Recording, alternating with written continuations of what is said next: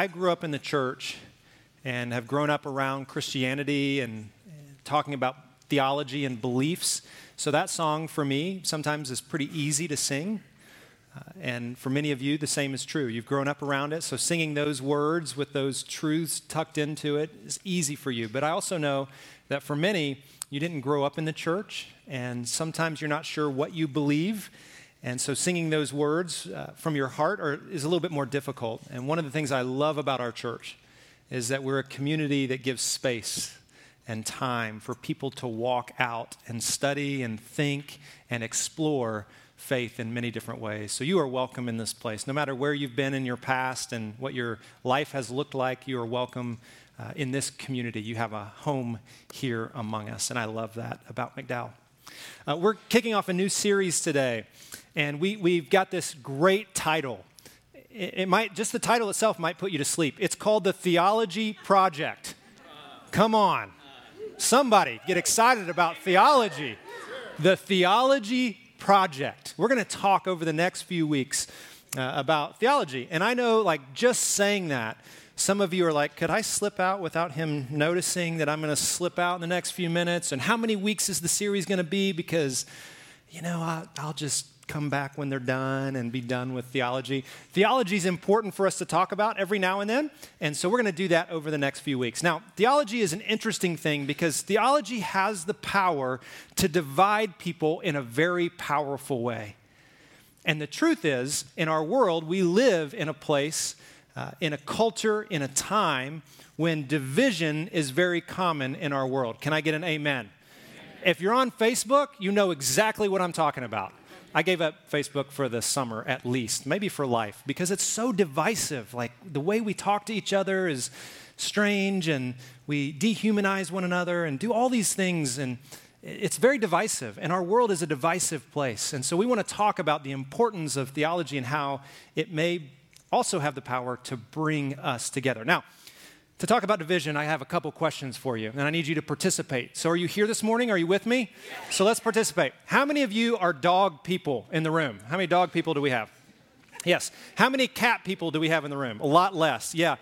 Um, I, I, had, I had a cat um, for a day one time, and I realized they're demonic at some level. Not all of them, just most of them. And, uh, and here's the deal though we can still get along. Those of you who, I have some friends who are cat people, and I don't understand them, but we still can get together and eat. See, some people are leaving because I just said that.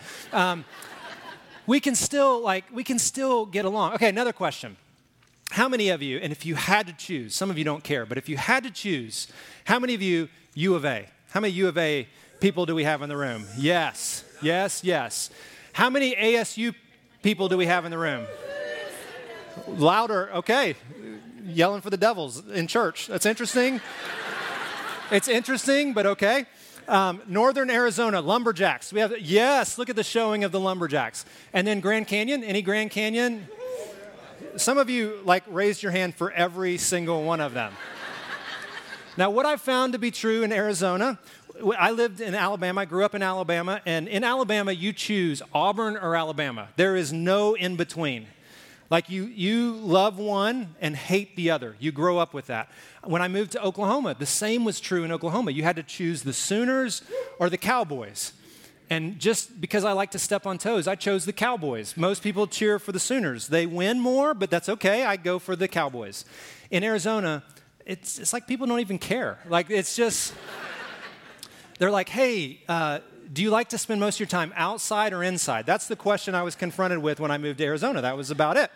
Um, but we can still all get along. Here's another one. How many, um, for those of you who even know what I'm talking about, how many Chevy fans do we have in the room? Chevy? How many Ford fans do we have in the room? Yeah, see, it's a smaller number even raising. How many um, BMW fans? No, just kidding. Don't raise your hands. Yeah, we can, we can still get along. How many Republic? No, I'm just kidding. I'm not doing that. You'll start throwing things at me. We live, eh, I'm just kidding about most of that, but we live in a very divisive world. And one of the challenges is when we when we place ourselves within groups with boundaries, tight boundaries around those groups, and we look at others as living within other boundaries, especially when we're disconnected relationally from them, we begin to dehumanize people and fail to see them as people having been created by God and worthy of respect and honor and trust. And so today, I want to start uh, by talking. Uh, this, there's this little passage of scripture. I want to start the series, kind of lay the foundation, something that's really important to us here at McDowell, uh, something that Jesus said at the very end of his life.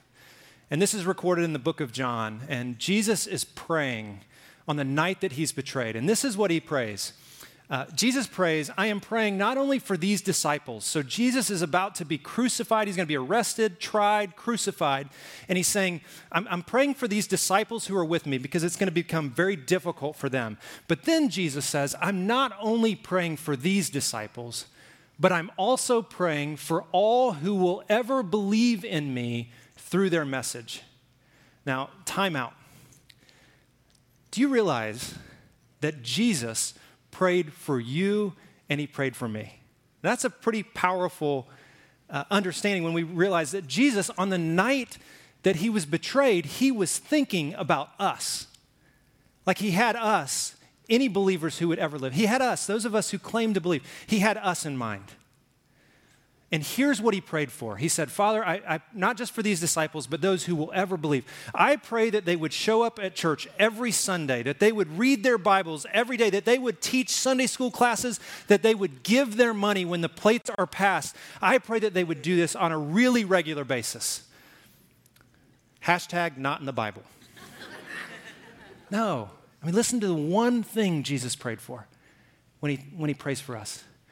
I pray that they will all be one. I pray that they will all be one. And then he ties it in to say, just as you, he's talking to the Father, you and I are one. He prays that we, the church, believers, in the world at large, would be one. Now, do you believe we're doing a pretty good job of that in today's world as the church? No. No, there's so much division, even within the church. Now, here is why unity for me, and this is Matt's perspective, here's why I think it's so important for us, is because unity has the potential to be one of the most powerful, one of the most powerful apologetics in the world today. In a world of division, unity has the potential to display an aspect of who God is in ways that nothing else can. Are you with me? So, unity has the potential to be one of the church's greatest apologetics. That's a big word. Apologetics um, means kind of a defense of the faith. So, how do we defend our faith? How do we defend what we believe? That's an apologetic. I believe that unity is one of the most powerful apologetics, defense of the faith, that's out there. Not that we would be able to talk people into believing the same thing that we would that, that we believe, but rather that we would live in such a way and respect people in such a way that displays God's love for the world. For God so loved the world. Yeah, so it would display this love for the world in the ways that we are unified in the church. Now, it's a great challenge, I know. Unity is a huge challenge. And really, there are two primary reasons we often divide in the church. And here, here are those reasons one is theology, and the second one is liturgy.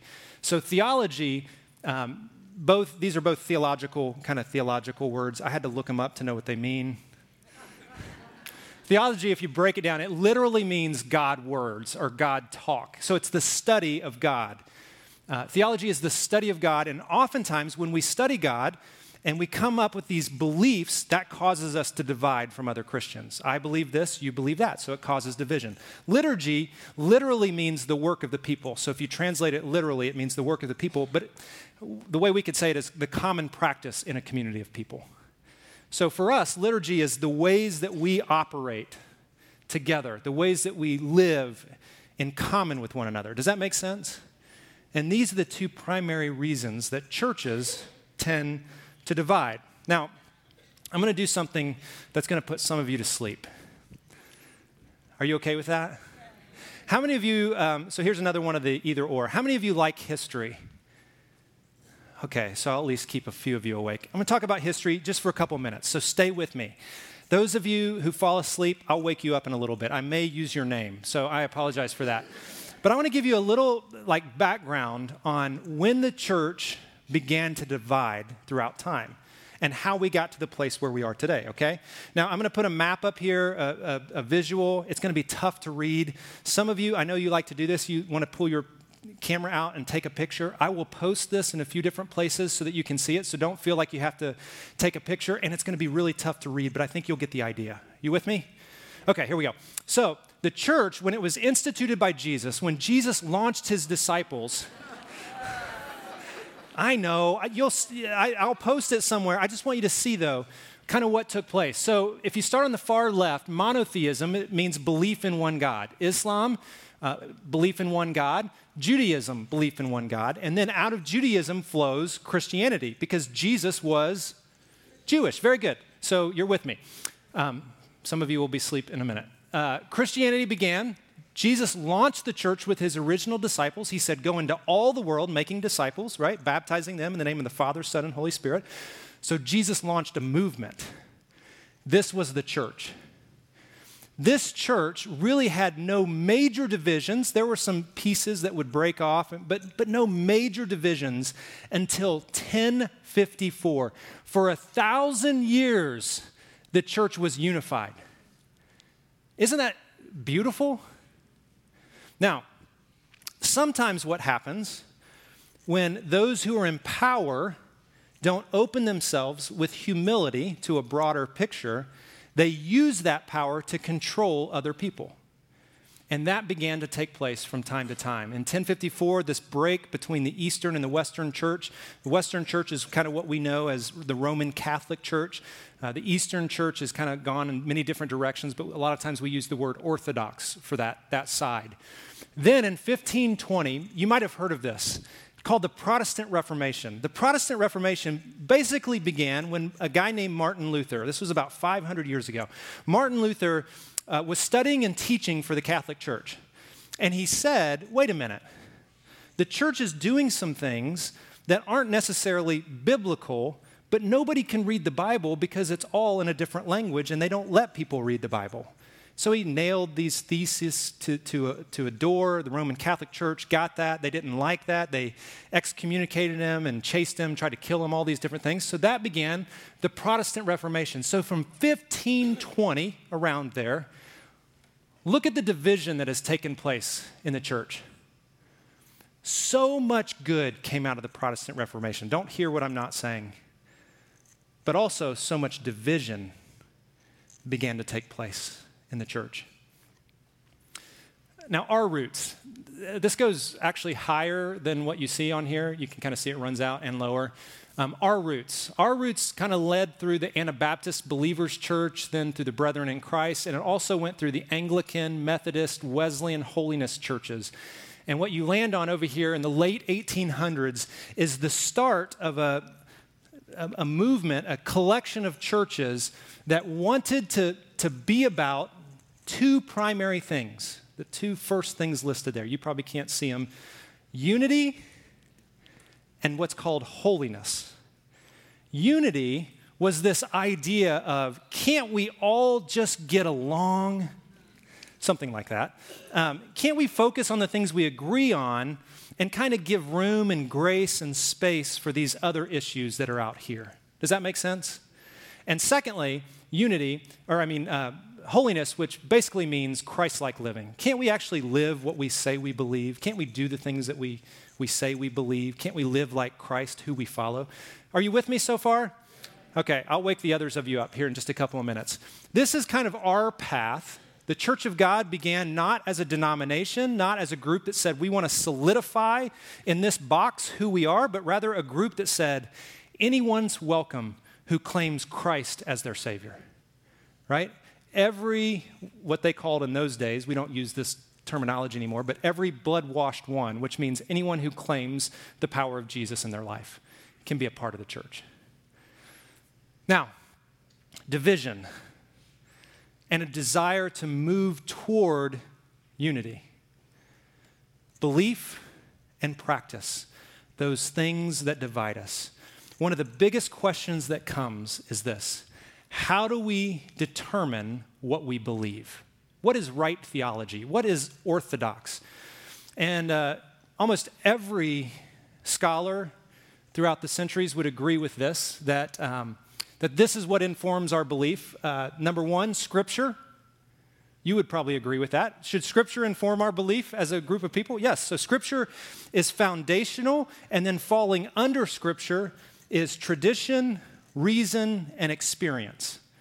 Those three things, tradition, this 2,000 years of history we have, like some of that, some of their teachings and their learnings, that should inform what we believe. Uh, reason, we should use our minds. Have you ever heard that Christians are just a bunch of people who don't really think? Like they're not intelligent, like Christians aren't intelligent? Well, Christianity was, was intended to, to, to use our minds to engage every part of us. It's why Jesus, one of the things he said was, Love the Lord your God with all your heart, with all your soul, with all your strength, and with all your mind. We should use our minds. So, reason should inform our belief. And then also experience, the ways that we experience things. Let me give you an example of this.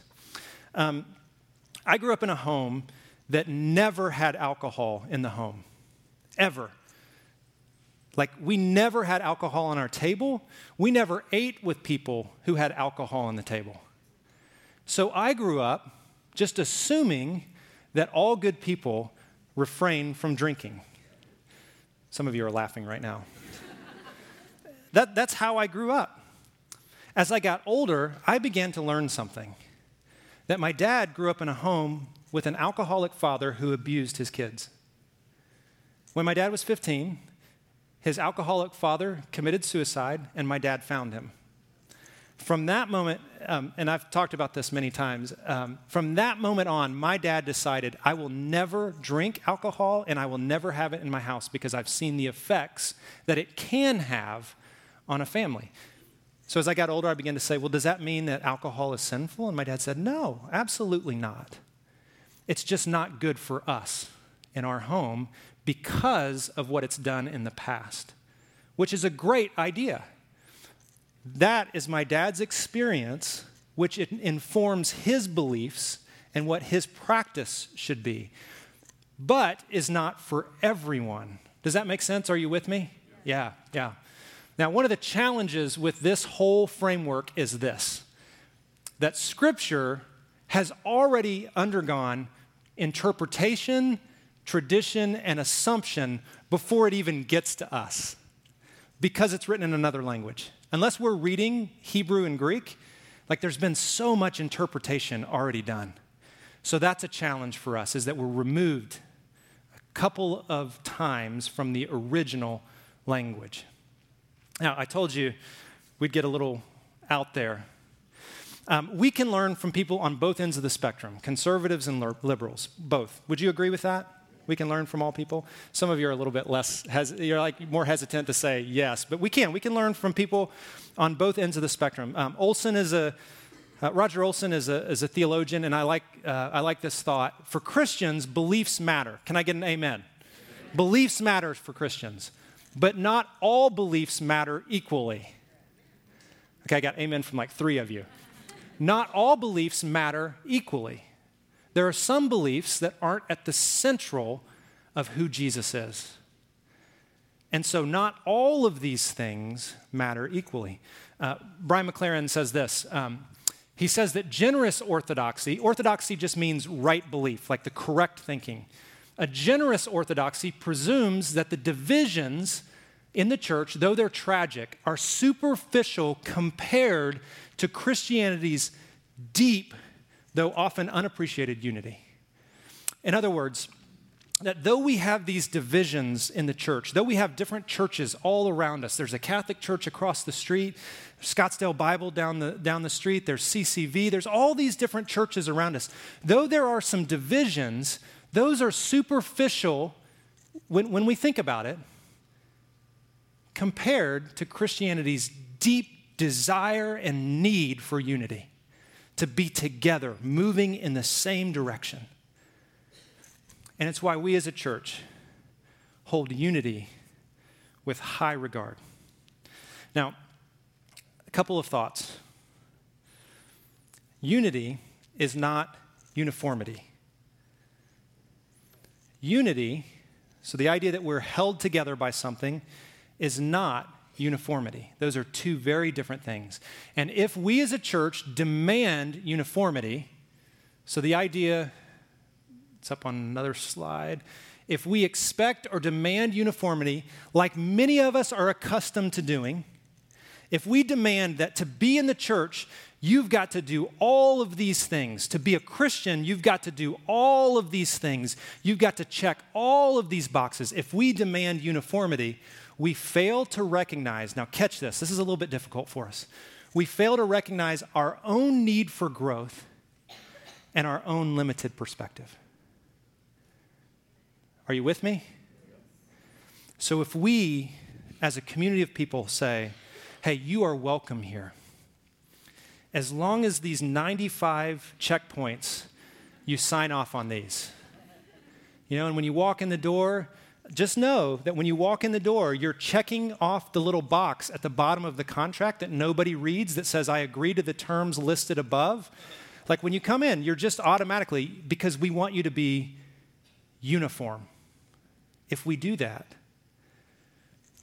we fail to understand our own limited perspective and our need for growth. Listen, I don't have all the answers and neither do you. And my mind is limited. That was my wife who said amen right over here. Like, m- my mind and my capacity is limited, and so is yours.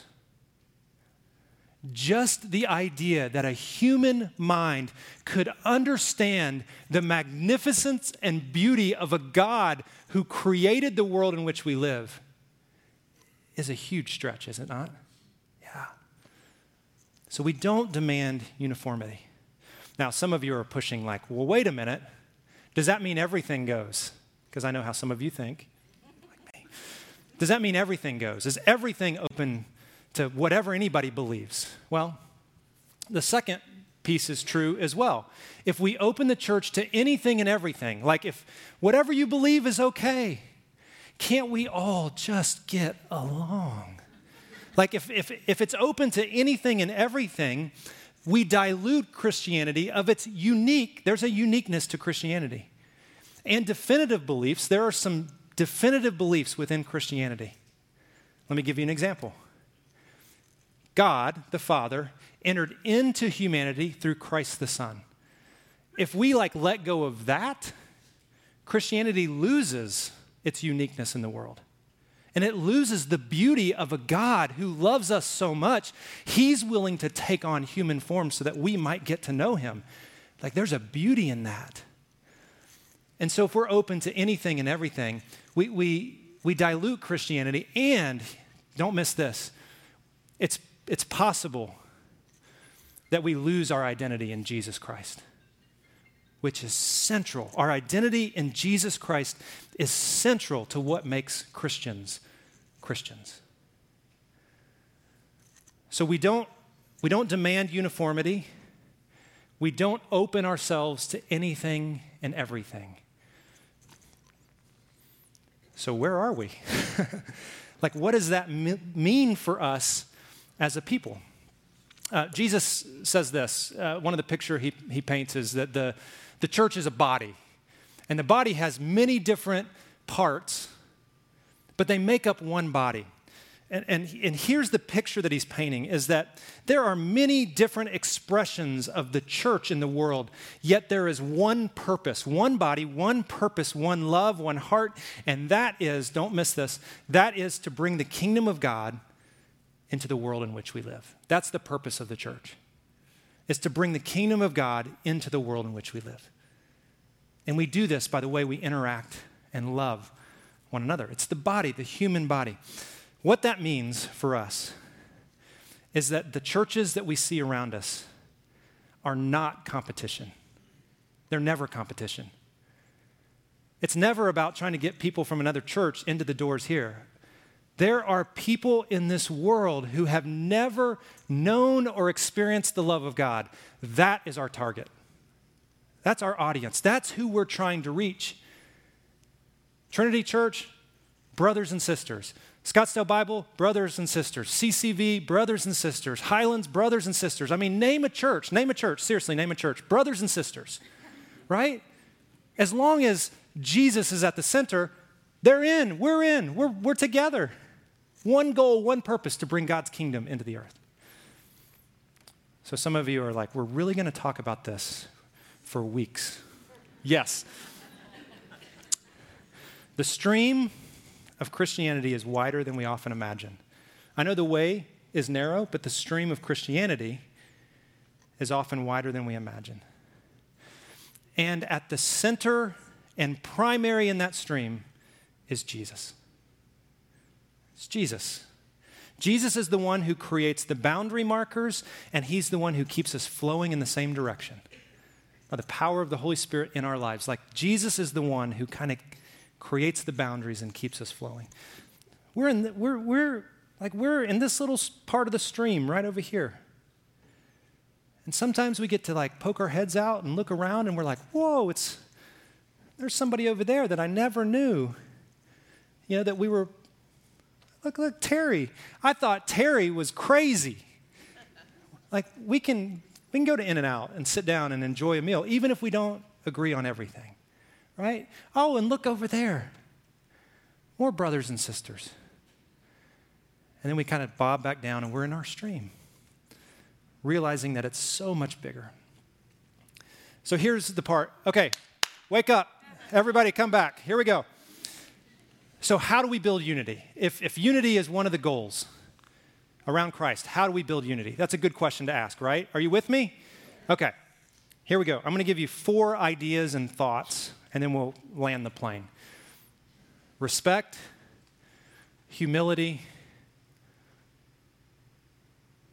It's hard for me to say that next word. I'm not a fan of that next word. Patience and love. Respect, humility, patience, and love. That's how we build unity. Now, some of you are like, well, what does that mean? Like day to day, what does that mean? Let me give you some ideas. Here's what it means respect. Dean, I know we might disagree on a lot of things. We, we may not see eye to eye on a lot of things. You're obviously wrong about the U of A thing. But I mean, even with, in, in, as it relates to God.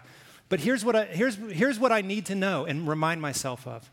You were created by God you're created by God and you bear his image deep within you. Even though I might not see it all the time, you bear his image deep within you.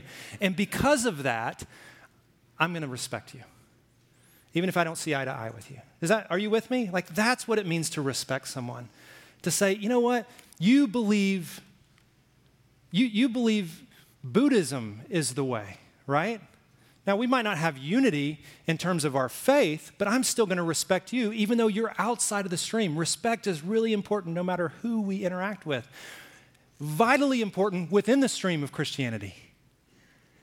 I'm going to respect you, even if we don't see eye to eye about all the little things. Humility. Humility. John, look, I, like my mind, I know you think I'm brilliant but I'm limited. Like, in my perspective, I mean, listen, I grew up in Alabama, y'all. my perspective is limited. The capacity of my mind is only, it only goes so far. And here's what I know about you. Even though maybe you never studied theology, I can learn so much from you because your experience and your perspective is different than mine. So I'm going to humble myself and learn from someone that I may disagree from time to time with. Does that make sense? Are you still with me? Patience. Let's skip that one. I don't have time. Love. love. Love. Okay, patience. Here's what patience says is that we all still have a long way to go. Like I haven't arrived, and I know that you haven't arrived either. Like none of us have arrived. We've got a long way to go, and therefore I'm going to be patient with you and I need you to be patient with me. I am not who I will be in 10 years. Today, I, If, if I am, if I'm the same person in 10 years that I am today, that's a problem. You should fire me if that's the case. Get rid of me. Okay, patience, love, above all else. As followers of Jesus, we should be marked by love. Above all else, regardless of, of how crazy I think your beliefs are and how crazy you think my beliefs are, at the end of the day, I want to be marked by the thing Jesus was marked by, and that's his love. You know what's interesting about Jesus' life? His biggest uh, critics were the religious people of his day. And you know what they complained about? They complained that he didn't follow the rules and that he hung out with the wrong people. Those two things. He didn't follow the rules, which meant his theology was off, his beliefs were off, and he hung out with the wrong people. His practice was wrong. And Jesus still loved them to the very end. He was marked by love to the very end. Unity. Vitally important for us as a church. So, the question that probably jumps up, and like some of you are dying to ask me, some of you have probably already emailed me. I felt an email come in when you were, um, you've probably already emailed me. Like, if that's true, Matt, then what are the essentials? What are most important? And that's what we're going to talk about the next few weeks. Now, if you've been sleeping through the whole thing, good news. We filmed a two minute version of the 30 minutes I just talked. We want to give you an elevator conversation on unity, and we're going to do this for the next uh, number of weeks as we walk through this series, just to give you a quick picture of what unity means. And so here's the two minute version, the two minute theology around unity.